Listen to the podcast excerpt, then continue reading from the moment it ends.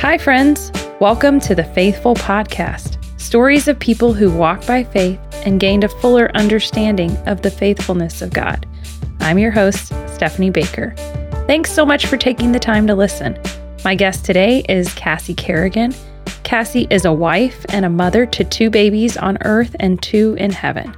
She is also a licensed professional counselor in Colorado Springs, Colorado.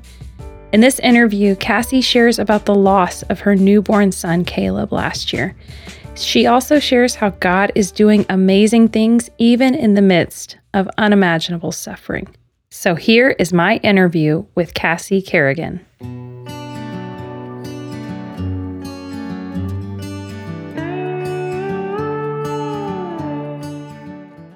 Cassie, thanks so much for joining today. I am so excited to be talking to you and just to hear a little bit about your story and what's been going on in your life. Yes, thank you for having me. I'm so honored to get to be on here and share just our story and our family's story. Yeah. And like she said, my name is Cassie Carrigan, and we live here in Colorado Springs, Colorado. My husband was in the Air Force, but now he's in the reserves, but that's what brought us out here. But I am oh, originally okay. from Texas, so I will always claim Texas. yeah. Where in Texas are you from? Just curious. I'm from Denton, oh, right okay. north of Dallas. So oh, right. DFW area. Awesome. Yeah.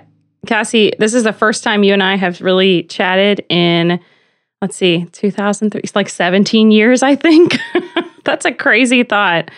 It's been a while. Cassie was a counselor with me at Kids Across America. And we both worked at the middle school camp, and I've had a couple of people on that are connected with KA. It's just an oh, amazing, oh, yeah, it's an amazing organization, and I've made incredible relationships through that. Even folks that maybe we don't see regularly, or maybe it's been a really long time, but kind of keep in touch through things like Facebook. So I'm just I'm so glad to have pe- people hear about what's going on with you. So tell me. Um, I know you said you live in Colorado. Tell me about your yourself, your family, what you've been up to these days. Yes, we have two kids. Well, we have more than we actually have four kids, and you're going to get to hear all about that. And then we have one on the way. Wow, that's exciting! That's awesome! Congrats. Yeah, thank you.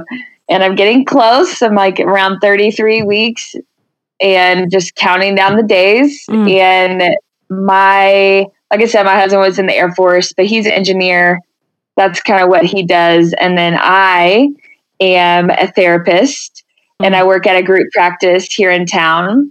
Mm-hmm. And I see all different types of people, adolescents, all different ages of women. I work with trauma, I do EMDR, I do marriage therapy. So I kind of have my hand in a lot of different play- areas of therapy. And I love it. It's very uh, honoring, humbling job mm. to get to walk alongside people as they, you know, work to be the healthiest versions of themselves. My kids are. We have a daughter named Adley. She's four, mm. and we have a son named Riker, and he's mm. three. Mm. So we. I only work part time. yeah. and during this whole pandemic thing, we we have been extremely careful because I'm pregnant, mm-hmm. and given all that we've been through, mm-hmm. that has definitely changed our perspective on things. Yeah. But we are, my husband and I are both trying to work from home currently uh, with okay. no childcare. Mm. So that's interesting. that seems very like you probably get a whole lot done. You'd, yeah, exactly. yeah, yeah. So that's kind of what our day to day looks like right now. Mm-hmm. Um, we are trying to make that work. And, you know, our kids were going to be in preschool. We decided not to do that. I mean, thankfully, there, it's just preschool. Yeah. You know, you know, I just bless you, all you moms who are have kids in grade school and, yeah, you know, are homeschooling or, you know, just trying to make that work right yeah. now. Are the are the schools around you opening up in person? Are they doing more online? Yeah, it's kind of a mix depending yeah. on what district you're in. And you know, some of the ones who have been online are now transitioning to in person. Mm-hmm. So some of them have a delayed start, some have been in person. Okay. That's uh, an interesting challenge, I will say. I'm I'm teaching right now and I'm doing both at the same time in the same class periods and it it's a whole different side of things. I'm a get up and like be demonstrative kind of person and that just doesn't really translate well. So it's a it's a challenge for everyone. But yeah, you're right. Everybody's making hard decisions for their family and trying to pick what's best. And I think everyone's going a little bit crazy with all of this. And whether you're staying home or your kids are staying home or you're sending them to school or whatever, it's it's a challenge. I'm sure. Hopefully, p- people are going and seeing therapists a little bit more often because of that. Do you feel like you're you're seeing more um, people related to those kind of issues? Oh, definitely. And we, when the pandemic started, we immediately transitioned into doing all teletherapy. Mm-hmm. And thankfully, that's it's made each state become more lenient with their laws with okay. teletherapy, which I think will be a really good thing in the end. Mm-hmm. And we're only open now to about 25% capacity, but I'm not going in just because I'm pregnant. Mm-hmm. Um, but we have not seen any type of decrease, wow. even though we transitioned to online because there is just there is a need yeah. for for support right now in that way. Mm, that's awesome. I I love therapists and I appreciate the counselors in my life and the ones that we have seen. Everybody in my family has seen counselors at various points of time and you know for various lengths of time and they are they've been so good for us for dealing with hard stuff with our kids and marriage and all that and so my hats are my hats off to all the counselors out there that especially right now dealing with a whole new set of issues on top of this the daily day to day hard stuff um, Cassie, can you yeah. tell can you tell me about how you came to know Jesus? I grew up in a Christian home, going to church. I went to a Christian school as well, so it was it was always very familiar to me, the Bible, the gospel, Jesus. But it really became real for me when probably around middle school, high school, and I mean those are just hard. Those can be hard times, mm-hmm. anyways. And I was looking for a lot of worth, identity, and fulfillment in friends in sports and there were times where I just didn't have friends for certain reasons. Mm. I was not that great at sports even though I loved them and I worked so hard. Yeah. so I had to be on the bench a lot. And of course at the time that was very devastating for mm-hmm. me. And now looking back I'm it's you know, not a huge deal. and yeah, because I didn't go to become a professional athlete. So, oh, you know, yeah. Um, I think, you know, through that process, that's that's the it when it became real for me is that Jesus is he does give me these things that I'm searching for. He gives me worth. He gives me companionship. He mm-hmm. gives me uh, purpose and hope. Yeah. And even in difficult things. So that's really when it became real for me. And I decided to commit my life to him. Mm. That's awesome.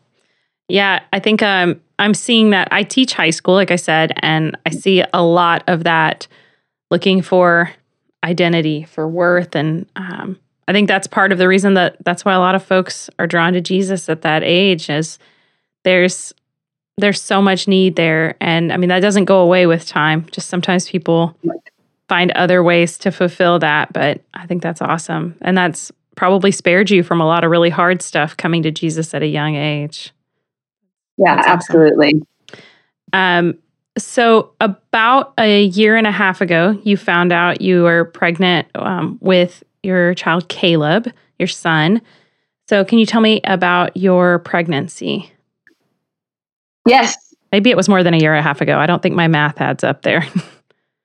I know. I have to remember. I'm, yeah. This is my fifth time to be pregnant. So wow. they all in five years. So they all seem to run oh together at times.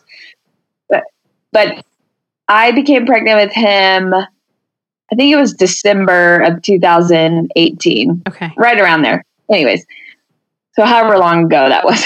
Yeah. and everything was fine. And, you know, we had a genetic test done just because our insurance pays for it.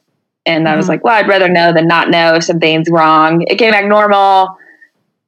When we went in for our halfway point, that 20 week mark, to have an ultrasound and an anatomy scan, they found some things.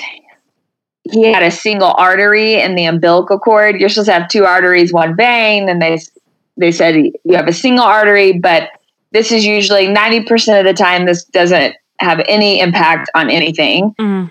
And and then we went in a few weeks later and they had noticed, hey, we think he might have a heart defect. So we went to a pediatric cardiologist. He said, I can see what they're saying, but I honestly think it will be fine, but we won't really know until he's here if he has this. Mm. And if he does have it, it's really fixable. It was it's the heart defect you want. It was a coarctation. Mm. So I thought, okay, no big deal. He probably doesn't have it. If he does, we fix it. Normal life, we move on. Yeah. Fast forward a few weeks later, we had another ultrasound and they saw that he might have some type of GI issues. And they thought he had short femurs. They thought he had some type of kidney thing. Mm. And then that's when they told me he had Down syndrome even though we had already had a genetic test testing for that that had come back negative. Mhm. So we ended up doing further testing, and that test came back negative. Okay. And they trust that test a lot with specifically with Down syndrome. hmm So at that point, they said, okay, he doesn't have this, but we still think he may have this heart defect and this GI issue. Right. But again, the GI issue, fixable, one time fix. He, you know, go in, kind of fix this blockage. Okay. So that that's kind of where things left off before he was born. hmm So we were going in thinking, okay, maybe a heart defect, maybe a GI issue, but it's fixable. hmm So that is what the pregnancy looked like. It was very up and down. That was definitely a summary, but there, you know, we're in Colorado Springs. So at some point they had sent us to Denver to get more testing. I had a fetal MRI. Even Wow. all of that MRI came back negative for all those things that they had said. Wow. So it was very confusing. hmm It was they he's has all this wrong and then now Mhm. he doesn't. But then he might have this, but if he does, it's going to be fine. And that's kind of where we landed in the Yeah. pregnancy. Um, so can you tell us after um, you know, you go in to deliver and did everything go normal during the delivery? Yeah, I I ended up having to have an emergency C-section Okay. because my placenta abrupted. They induced me at 36 weeks because I had an extreme amount of amniotic fluid oh, okay. and that was because of his blockage in his GI mm-hmm. system. He wasn't processing the amniotic fluid. So we were pretty positive that he was going to have this blockage Yeah. Because of that. And so that is why my placenta abrupted because the fluid, and that was, they knew that that was the risk. So I ended up having to have an emergency C section, but he was fine and he did great. I mean, they, you know, everybody was prepared for, you know, a NICU baby, and he was going to be that anyways, just because he was early and we're in Colorado. So you have to, you know, account for the altitude here. Oh, I never really thought about that with delivery. I guess that makes a big difference because of the maybe the oxygen saturation. Yep, exactly. Yep. Um, and so, you know, we we have all these videos and you can hear the NICU nurses talking about how great he is and we don't do boring babies and he's boring and Mm. you know, so I mean he he did really well for about the first, I would say like 12 hours of his life. Okay. So, um, what started to happen after that? he was born on a Friday afternoon, and then come Saturday morning, we unfortunately, right, we're in different rooms because he's in the NICU, and my husband left to go home and get our kids and bring them up to meet, you know, Caleb, their mm-hmm. brother, and my nurse thought, let's, hey, I want to take you down to his room so you can see him before everybody gets here. And so we go down, and when I get to his room, there was probably eight people in his room, and I wow. immediately knew that this something's wrong. Mm. And they actually had a doctor from Denver, a pediatric cardiologist, on telemedicine, and they were giving him an echo on his heart. And they confirmed that he did have this heart defect, this coarctation. And they told us we have to immediately transfer him to Denver. Okay. Because it would require surgery and you know, they we don't Colorado Springs doesn't really have that kind of care. Mm-hmm. So that day he got transferred to Denver. And then once we got there, he, you know, but I had a C section, so they wouldn't let me out. Yeah, they wouldn't so let went, you transfer with him, right? I'm guessing. Yeah, and they won't let you go in the ambulance anyways. Okay. But they said my husband could follow them, but my husband chose to stay with me because I just had a C section. Mm-hmm. And so he, you know, we just there was these really difficult, hard choices. So we had to send our son by himself, mm-hmm. you know, and we weren't able to come up there until the next day when they let me out yeah. of the hospital. Uh, so there, there was all these incredibly difficult moments that you don't ever want to have to deal with or choose as a mother, right? And I just wanted to go. I just was like, let me go. I'll be fine. Yeah. um, you know, and so once he got there and once we got there, they started to try to figure out what was going on potentially with his GI system. Mm-hmm. And they ended up realizing that he like basically had a full blockage um, where his stomach and his small intestine connected. Okay. It's it's called a basically a pyloric atresia. Okay. And so a couple days after he was born, he had a laparoscopic surgery to fix that. Okay. And and it went well. Mm. He did really well. He mm. came, you know, they have to put him on a ventilator because he's going under. Um, he came off the ventilator really easily. And now we were just waiting for him to recover from the surgery, hopefully, try to start eating, and then get ready for heart surgery. So that was the plan. Well, probably eight days after that surgery, we are still waiting for a bowel movement and nothing was happening. And mm. they, one of our nurses actually found that he had a perforated anus, basically meaning like his his large intestine did not connect to his anus and that canal. It oh just kind of stopped they call it like a blind pouch. That's mm-hmm. that's the term. It just stops, and it was missed because it. You know, most of the time, if you have a perforated anus, you don't have like a little hole there. You know, yeah, and, and he did. Check, they check rectal it, temperatures to do that. Yep. Yeah.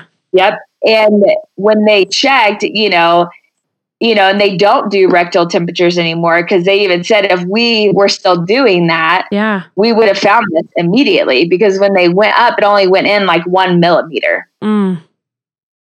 And so it was missed, and like it would, it could have been that first surgery he had. All of it could have been fixed in one surgery. Okay.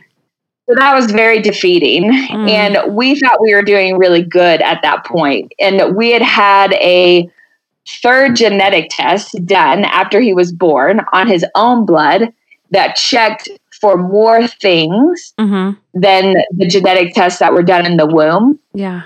Because we had two done in the womb. So we have a third one now. They've all come back normal, you know, but they kept saying, even like, oh, we think he has DiGeorge syndrome, like all these syndromes. I didn't know what they were, yeah. but everything kept coming back negative. Mm-hmm. Well, when we found this second blockage in his GI system, they really encouraged us to do a fourth genetic test, which we thought we had already done all of them. Yeah. and this genetic test it's called a whole exome. I mean it's like the end all be all of genetic tests. It literally looks at every gene in your body. It's very extensive and it takes typically eight weeks to mm. get back the results. Okay. And we were you know i mean we were not in our right minds first of all but we were yeah. also very upset. We felt like they kept telling us like trying to imply that something was wrong with him. Mm-hmm. and we that was hard for us because we've already seen three normal genetics tests. He looks normal, you know. Like what why are you keep saying these things about our baby? And everything you've said about him up to this point has been wrong. Mm-hmm.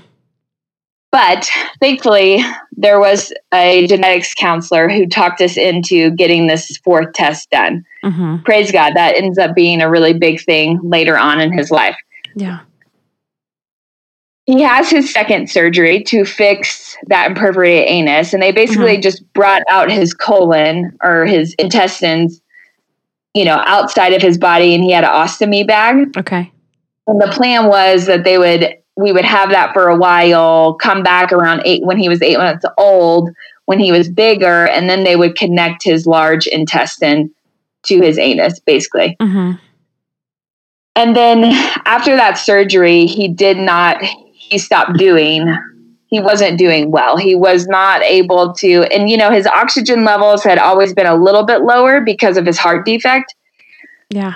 And but after that second surgery he really he just couldn't recover. He, they took him off the ventilator and they had to put him they ended up having to put him back on it mm-hmm. because he just he just couldn't keep his oxygen levels up at that point, he also got um, a condition called pulmonary hypertension. It's a lung heart issue, mm-hmm. difficulty in breathing, swelling in the heart, and yeah, everything kind of backs so up. So he went on. What? Everything kind of backs up in that area. So yes, yeah. yep, yep. Mm. And nobody knew why because his heart defects shouldn't cause pulmonary hypertension. There are mm-hmm. certain heart defects that would cause that, but not his. So that was very confusing to everyone. Yeah. And they thought it was some type of infection that had caused it, but they kept testing, everything kept coming back negative, you know, and yet they just put him on antibiotics as a preventative measure in case he did have some type of infection. And at that point, we decided to actually transfer him hospitals. He was already at a hospital in Denver, but we decided to transfer him to uh, Denver Children's because they have a pulmon- they have a specific pulmonary hypertension team. Mm. And I mean that was a huge decision because he was extremely sick and yeah. having to be transferred, and he was tiny. I mean, he was he was four pounds three ounces because we have tiny babies, and he mm. was born a little early, and you're starting over with a whole new team mm-hmm. and trying to catch people up. But we thought that was the best plan for him in that moment. Mm-hmm. And pretty soon after we got there, he he just couldn't keep his oxygen levels up. He kept crash. He would crash at certain times, and mm-hmm. and then they would, you know, he would come back, but he was pretty low. And eventually, and they had talked to us about this. They put him on ECMO, which is a it's a heart lung machine. Mm-hmm but it is the most extreme form of life support. Yeah. And you know, they basically take all of his blood out of his body and run it through a machine that operates as his heart in his lungs and then puts it back into his body because it allows his heart and lungs to have a break. Mm-hmm. So the hope was, I mean, he needed it to live. I mean, he was going to die if they didn't put him on that. But the hope was is that whatever was going on, whatever infection, that it would give him time and that we could get him off that fairly soon and then again go into heart surgery. Mm-hmm. And he was on ECMO for about five or six days. How, how old and is he at this point? I'm just I'm trying to keep an uh, yep. timeline sort of. Probably like 21 days. Okay. Old. Yep. And you know, he kind of was very up and down on ECMO. We'd have a good day and then we have a bad day. He started, we had some ureter issues. And I think honestly, he probably had some type of defect in there, but it wasn't the priority at the time. So I don't know exactly what it was, but that was a problem. He was peeing like the amount of like an, what adult like three times what an adult would pee in a day. Oh, wow. and it just wouldn't stop. And they didn't again. They didn't know why. There was so there was a lot of issues that were going on, and he continued to struggle with his blood pressure, his oxygen levels. You know, even though he was on ECMO, which should help with that. Well, it was the day before he died. We got that genetic test back. And thankfully, the doctor at the other hospital had expedited the test for us. She did not tell us this, but I think she knew what he had. Maybe not what he had, but that it was whatever he had, it was very severe and they needed it. She needed that information now. And again, it normally takes eight weeks, and we got it back in probably less than two weeks because Mm. she had expedited it. Yeah. And the doctors brought us into the conference room and said they had gotten his results back, and it showed that he had a deletion. It's called the FOXF1 gene. And uh, this gene is connected to a, this disease called alveolar capillary dysplasia with misalignment of pulmonary veins. And basically, what that means is that he cannot oxygenate his own body, his own blood. Yeah. And it's 100% fatal. There's actually one girl in the UK who I think she's eight now, and she got a lung transplant when she was nine months old. Mm. And she's the only surviving person who has this Wow. disease. Yeah. And, you know, Caleb, he didn't have that kind of time Mhm. he would have never have qualified for lungs because he had all these other defects. And so, you know, but you know, for the most part, it is this disease is 100% fatal because Yeah. if you can't oxygenate your own body, then you know it's it's very you can't you can't live. Mhm. And so at that point, you know, and I was confused. I remember thinking, okay, you're telling me he's going to die. Like when? You know, I was thinking maybe it's going to be a while or, you know, I just, I just didn't know what that meant. And basically they were like, oh, like tomorrow, like as soon as you decide, basically. Oh. And, and I was like, decide what? And I, you know, taking him off life support basically, Oh. because that's what he was on life support with this ECMO. Mhm. And so they told us they won't change, they weren't going to change any of his medications. They weren't going to do anything with the ECMO.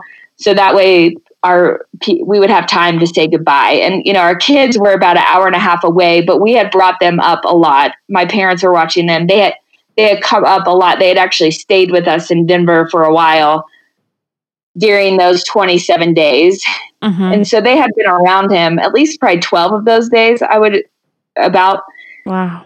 so thankfully we had that time we brought everybody in to say goodbye i mean trying to explain to your three and two year old that their brother's going to die and like they have to say goodbye i mean it is you know it's like a mother's worst nightmare Mhm. You're wanting to walk with them well in it but you're also devastated because your other son is about to die and Yeah. you know it's like how, how do you do this yeah Mhm. how do you, how do we do this in a way that doesn't just destroy us all forever Mhm. and and we had friends come up and it was very special and at some point that day we had some friends come in our family had already left. We had spent a lot of time. They had already left and we went back there and his blood pressure had dropped. I mean i want to say it was like 22 over 18 pretty much Wow. non-existent. Mhm. and they were like we can't sustain these numbers. So i mean they had not changed anything and he was dying on life support. Mm.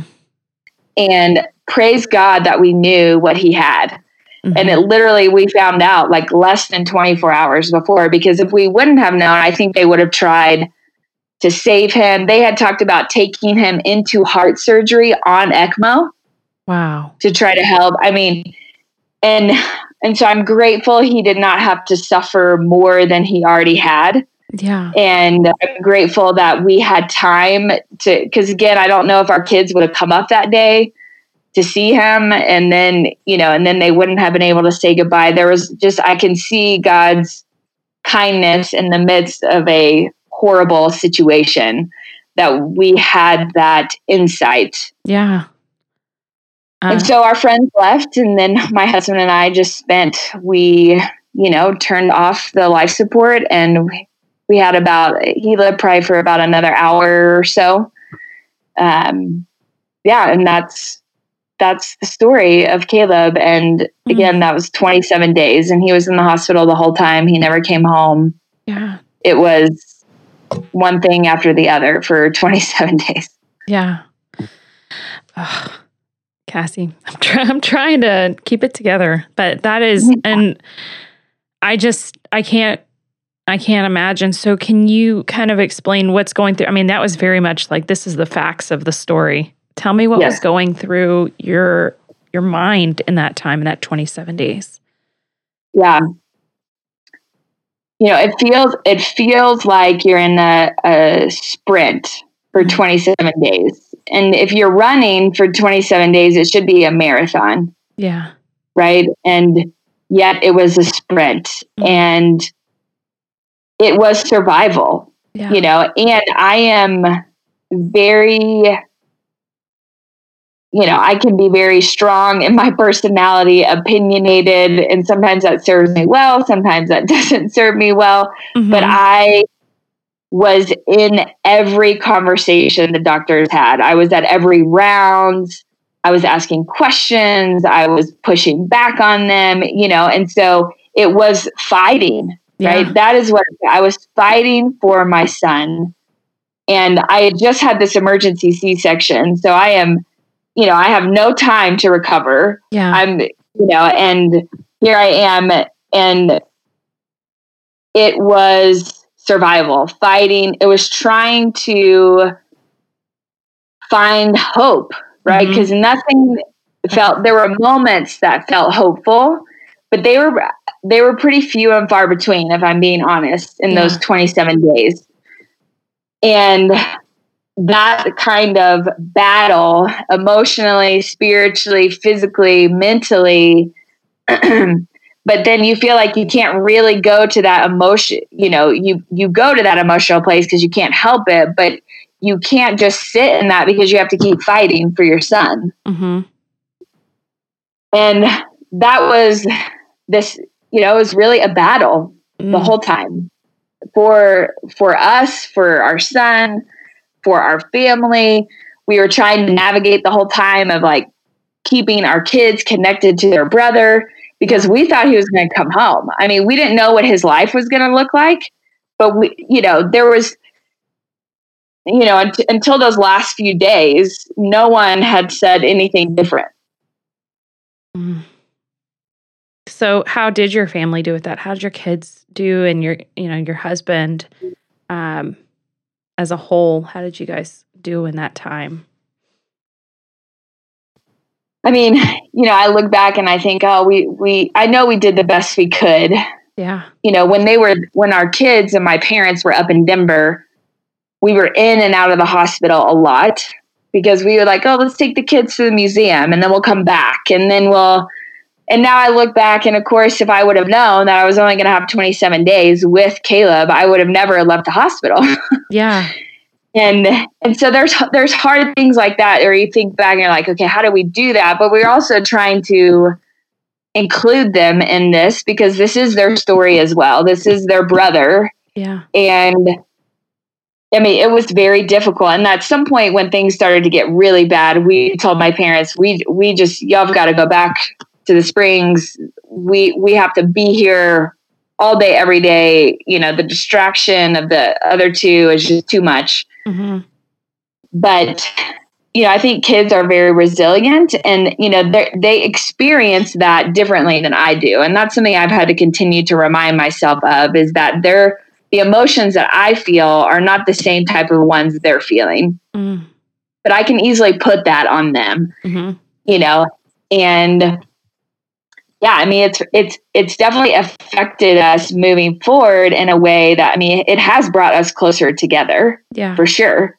It has, you know, my husband and I see our kids differently now. I mean, our perspective, I mean, we're just so grateful that these two are here and yeah. alive. And that they have no issues and you know, I mean, it's it's really changed that for us. It's also, I mean, my kids talk about heaven all the time, mm. you know, and which is a beautiful thing that's come from this. Yeah, and and we talk about heaven way more now too than we ever used to. Mm-hmm. And so those are the things, some of the ways it has affected us. And, you know, I'm trying to grieve. And then I'm also trying to walk beside my children as they grieve and allow them that space, give them that time. Whenever they bring it up, we let them, we talk about it with them. And I, there are days where I'm like, I do not want to talk about this. Don't bring me the book about the baby who dies. I do not want to read it.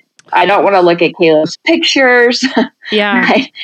too much. But of course, I always say yes because I know they're trying to process through, you know, they and thankfully being a therapist this helps me mm-hmm. my what i know and my job helped me to navigate this and they play dead baby you know and a lot of kids will play doctor that's very normal but for a four and three year old to play dead baby i would say that's not necessarily normal but it has been their normal yeah and you know, everything in me wants to yell at them and tell them to quit playing that game.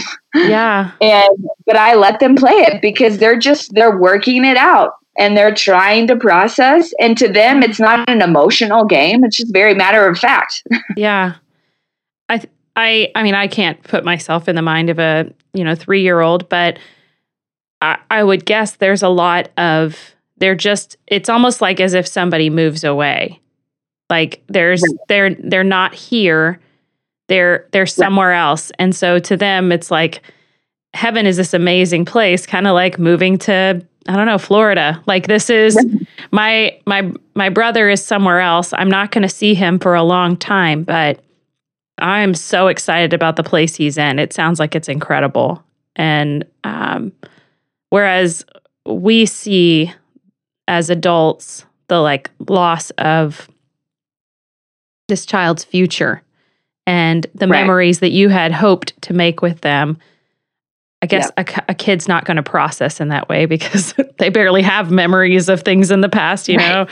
But um, I think that's that's I mean that must have been really challenging, but I think in a lot of ways that's that's good for changing our focus. You know, sometimes to to see things in that way. Like he is in some place that's amazing, and we are going to be reunited, and um, yeah, I mean, it's just it's a gift sometimes to see that perspective, and um, I think it's incredible that you, being a counselor, helped you to to go through this differently. Doesn't make it like it's easy or like something right. that you can bypass all the steps of grieving or that you ever right. get out of that grief cycle, but um, yeah, just the the impact that that must have had was yeah incredible for you. Um, an incredible thing for God to to give you. But um, do you feel like you kind of mentioned some of it, but like processing through that as a, a counselor, um, how did you how did you sort of do that? Did that does it does it affect your work? Do you mean do you feel like it's affecting you um, in the way that you handle your clients? Definitely, and you know, I think there could be a potential for people to see therapists as exempt or immune from grief. Mm-hmm. because this is what we do. We know about it and and that is far from the truth. Mm-hmm. And we are not exempt from that. And so I've I have really but I also know the need for grieving and grieving mm-hmm. well. So I've I've really tried to do that, and I and that is a way my my job has impacted my grief process.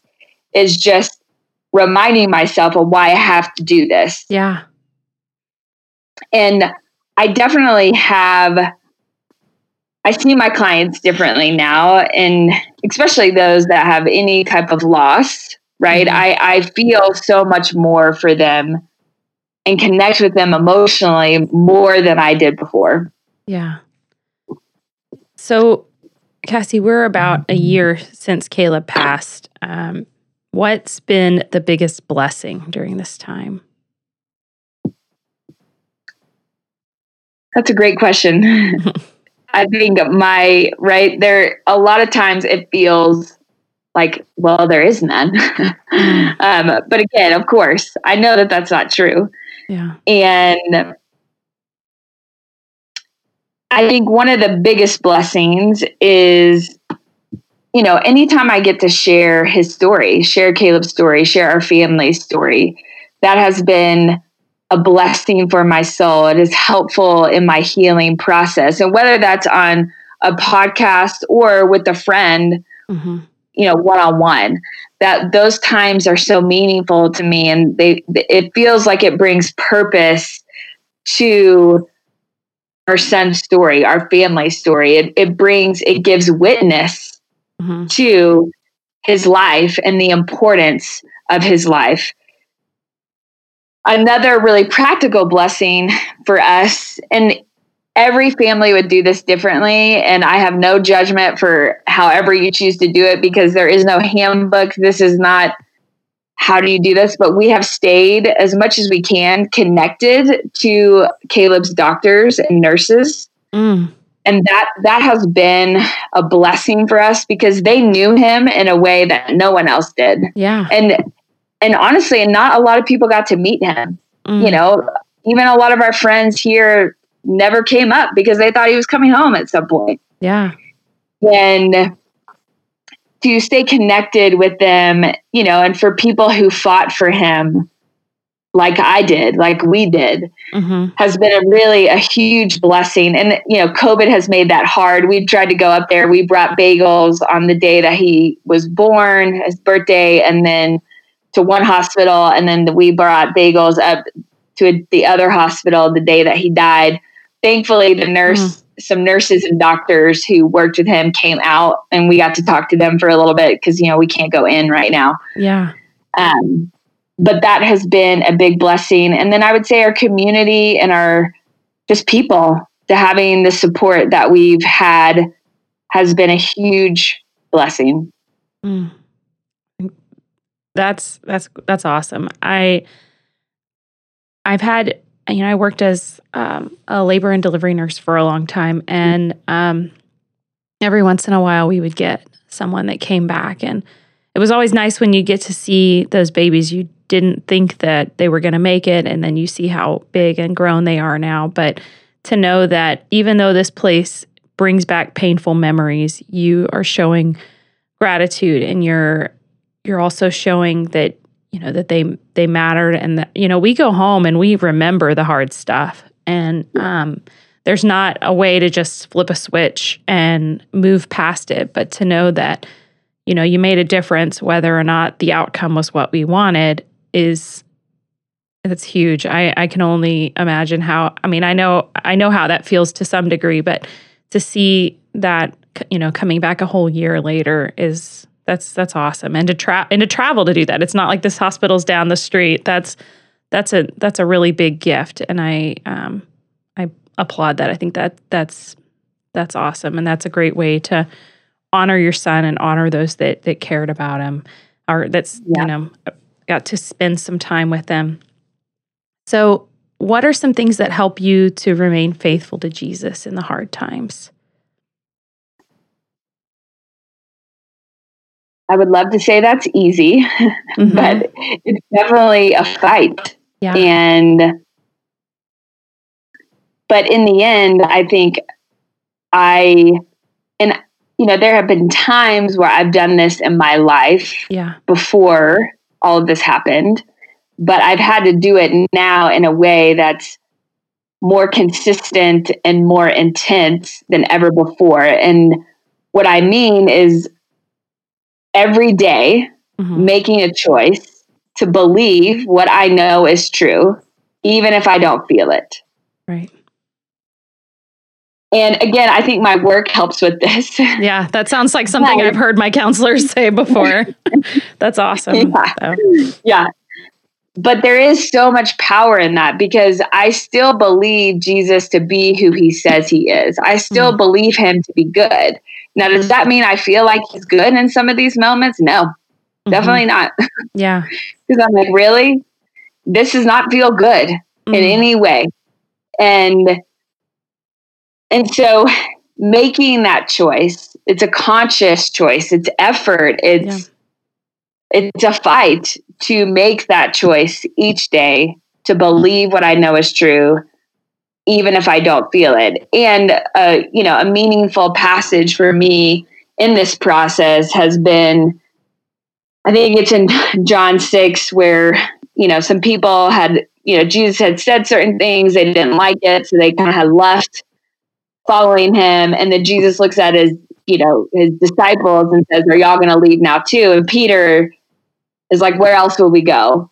Yeah. You you hold eternal life. Yeah. And that is so true, especially in a place of despair, like we have been, of pain and loss that we have experienced. Where else could we ever go to find any kind of hope? Yeah. And so, those, I think those things have been helpful in keeping me close to Jesus, you know, and I credit that mainly to the Holy Spirit keeping mm-hmm. me close because I could have easily, I think, had many reasons just to, like, good reasons to say I'm done. Yeah. and thankfully, Jesus has not allowed that to happen. And I'm very grateful for that. Mm. So, any favorite Bible verses or stories that um, have been encouraging in this time? Yeah, you know, Lamentations, that was one of the first places I went, just the lament aspect, and especially chapter three, you know, those kind of first 20 verses or so, Jeremiah is, he's incredibly honest and raw, and he does not hold back. I mean, he's like, God, you have made me a target for your arrows. Mm. And you're shooting them at me. I mean, there's the language in that I connected with so much. And I'm like, okay, if he said it and it's in the Bible, then I can say it. Yeah. And, you know, he's lamenting the affliction he has experienced from Israel's rebellion, refusal of God, right? All of those things. But, you know, he talks about living in this darkness and feeling dead inside, and God is breaking my bones, you know, and it just, it, that the word choice there I resonated so much with. And then, you know, about he turns in kind of midway through that chapter to, but I remember that God is faithful. And I know he's faithful because he has this covenant with us and his love, and he cannot turn from that. Yeah. And and he continues to remind himself of that even though he's in this despair and so that that has been helpful for me because now i feel like i live in this world of tension all the time of joy and sorrow mm-hmm. of life and death right mm-hmm. because yes some of our children have died but we still have two that are living right and mm-hmm. i still have my husband like there are a lot of things that i have in my life that are good and blessings yeah and I think that chapter really captures that tension well of mm-hmm. despair and difficulty and affliction and suffering, and yet a reminder of God's faithful love that his mercies are new each day. Yeah. Well, I have to say, you're my first guest to quote Lamentations as your encouraging or verses that you resonate with. that's that's awesome. I mean, I but it's it's such you're right there's so much that i could see connections in what you're saying and what you're going through and to know that you know this guy was called by god to something really hard and he still right. he stayed faithful and he but he expressed what he's going through and mm-hmm. you know mm-hmm. you can i'm not wrong for feeling like there's arrows being thrown at me or i'm not wrong for feeling like a target but what i choose to do with that and I and I mean coming back to the counseling thing. This is what do you, you know, you can feel all these things, but what are you going to do with that? Like what where are you going to go from there? You you know, you mentioned in the, you know, before about Peter and you know, he knew that Jesus was the basically the only source of hope that there is. He's the, he's the one who holds eternal life. You there are lots of people that go through difficult stuff like you've been through and they're not they're not looking for that hope they just choose to sit in the sorrow um, forever sometimes. And um, I think it's you know, it's a testament to to God's faithfulness. I mean, if you without God, you know, where would you be? And I mean, there's just there's just so much darkness and that that could be the focus of what you're you're doing with your life post you know post Caleb and I think it's amazing that you are choosing hope in this and you know praise God for that um how has going through this changed um, your view of God and his character you know, I think I'm still figuring that out. Honestly, I feel I still think I'm in process of that. But you know, God has always been very real to me, which I'm grateful for. But I do think this experience has made God even more real for me because I I I need Him to be more real for me now than I've ever needed Him to be. I need my heart, my soul, my mind, my body need his love, his mercy, his grace, his comfort, his hope, and his redemption and restoration more in it and in a deeper way than I've ever needed it before. Mm. And I think it's it's given me and I and I hope that this continues to be true as time goes on, but I I think he has given me eyes that see things now in a more spiritual way, almost this idea of seeing the unseen mm. more, because I have experienced life and death in really both of those things in really meaningful and intense ways. And holding my children in my arms who lived, and then holding my children in my arms as they die. Mm. And those moments are so awful and horrible, but they're also very sacred and holy. And, you know, people talk about that veil between heaven and earth.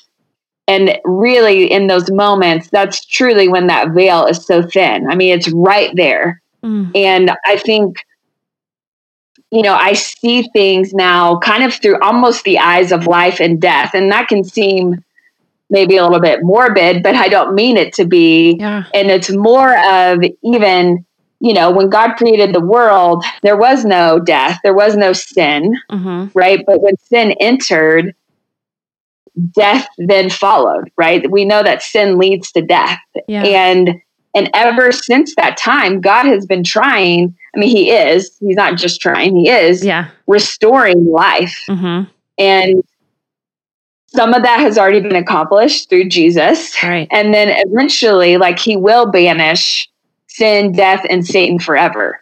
Mm-hmm. And so, you know, I think I see and live in that space more than I ever have before. And I, you know, I, I would rather have been able to do this differently than what, you know, than how I've gotten here. Of course. Yeah. Like, couldn't you have taught me this a different way? Mm-hmm. Um, like reading a good book about it. yeah. yeah. Yeah. Yeah. But those are some of the ways that this has changed my relationship with God or how I see him. Mm. I think you, you know, you mentioned um like whole life and death and, you know, being more focused on that bef- than before or realizing that more than before and how that was kind of morbid. I feel like you know the folks that I know that have been through really hard stuff that they they are more aware of death. And that seems like something our culture you know obviously doesn't want to deal with. We want to focus on um you know who's here this life. I want to focus on the positive things in life. But having like that tension that you described is what gives life its sacredness and um, mm-hmm. you know and it gives us the appreciation of each day that we have and each moment we have with the people around us and that life is fleeting. And what are we going to do with this small precious life that we're given? Like are we going to keep to ourselves and live a nice quiet content life or are we going to try to make our life count? Um, and i i mean i i think that that's that's the, that's the call for all of us right to realize how short our lives are and how precious the gift is that we've been given um, absolutely so, what what advice would you give to those um, that are maybe trying to support friends and family that are grieving? Yeah, I think this is a, a great question. And I think through support, through friends that we've had, my husband and I have talked about how poorly we have done this for others mm. in the past before Caleb. It's it's helped us realize, which has been very humbling, how poorly we may have supported people going through difficult things in the past. And it's not like all of our friends have been very supportive. We've we've lost some friends. We've Oh wow. You know, I mean this really disrupts a lot of things in your life when you walk through something like this. But mm-hmm. for those of you who are trying to walk alongside people as they are grieving, you know, I think just show up, right? And I think try to take pressure off yourself. You don't have to know what to say. You don't have to fix it because you can't. Yeah. You don't have to have even experienced the same thing to be good support. Mm-hmm.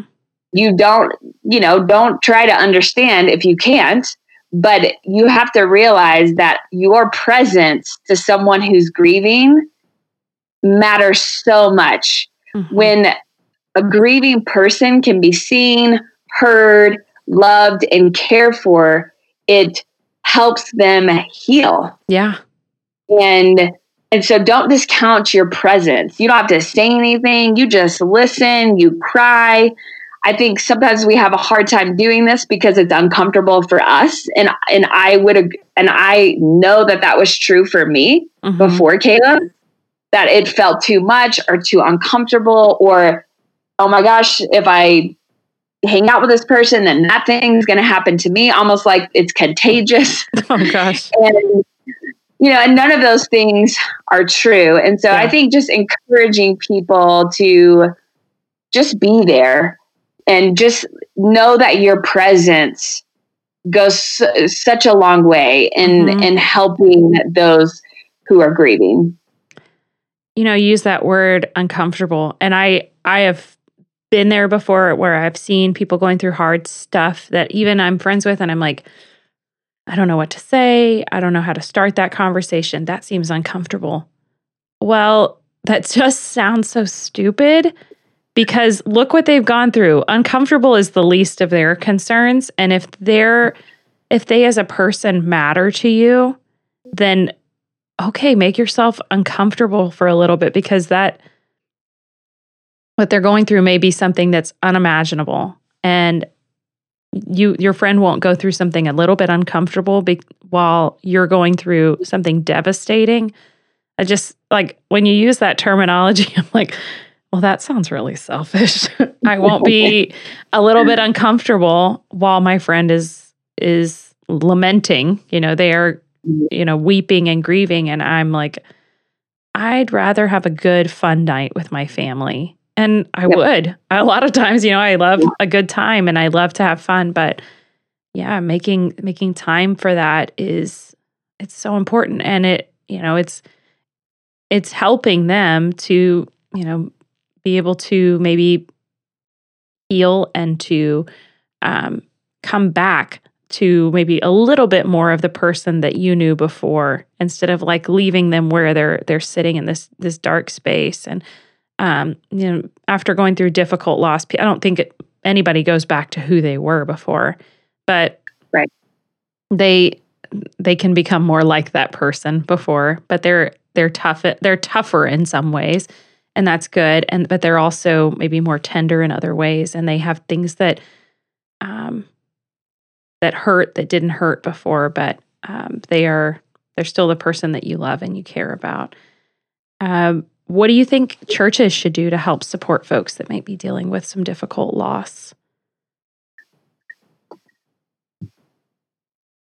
I think just giving space for lament, for sorrow, for pain, and even being willing to do that from the stage, not just behind the scenes, but even from the stage. And I think sometimes our tendency is well, if we talk about this, then people aren't going to want to come back. And, you know, and that can be a concern because then we're missing something that is a reality for a lot of people because even if you have not lost a child, you probably have lost a different person. And even if you haven't, you've lost other things. Yeah. Whether that's a job, a relationship, a dream. And it is a part of life. And especially when you look at the Bible, there were so there were like certain protocols almost or certain rituals for lament of wearing certain things and you know having a certain time frame like this is how long we're going to do it. And i think we've walked away from that a little bit again because it's it's not it's not the shiny object. It's not mm-hmm. the fun path. It's not the joyful path right. always. Even though joy it can lead to joy and there can be joy in the midst of it it's it's not the happy right. path always take sure. I was as you were talking i'm thinking i can't remember the last time or i can't remember ever hearing of a mother's day message where we deal with mothers who are grieving.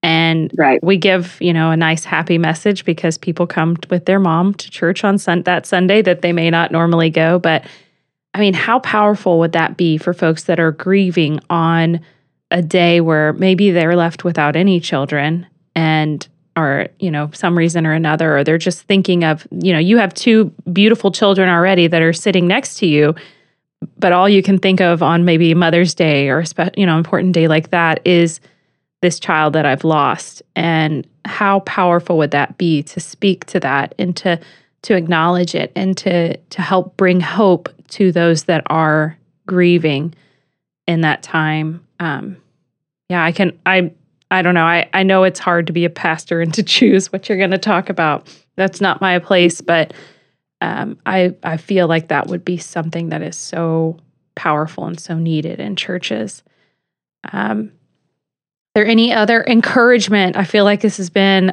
so good to chat and to just hear about this and you've offered a lot, but is there anything else that you'd maybe want to say that we haven't addressed yet?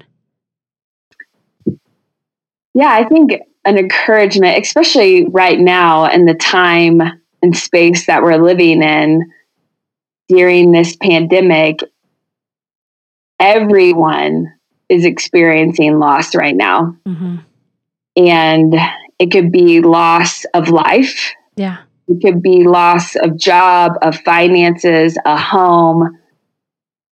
You know, cancer is still happening because of the pandemic, right? You know, I mm-hmm. mean, there these things aren't just going away that are difficult in our life, and so everybody is experiencing some type of loss. Even our kids are experiencing loss.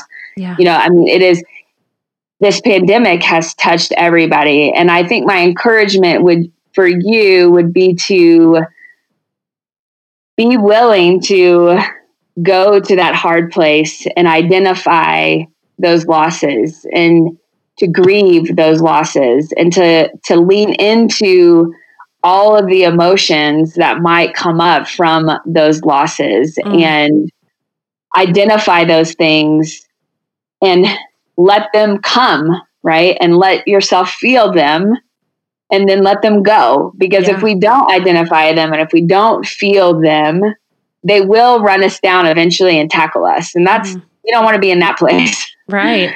because then they overpower us and it's, it's really kind of a difficult, almost like think of like a rock bottom type of place mm-hmm. versus being able to identify them experience them, not judge those feelings.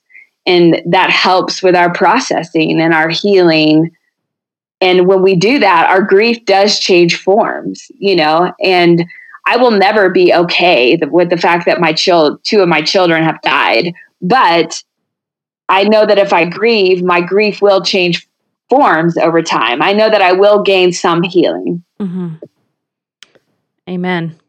That's good. That's really powerful. Um, yeah, in a time where we want to run away from things or we want to isolate or we want to not deal with it, um, just go to those hard places and allow Jesus to bring the healing.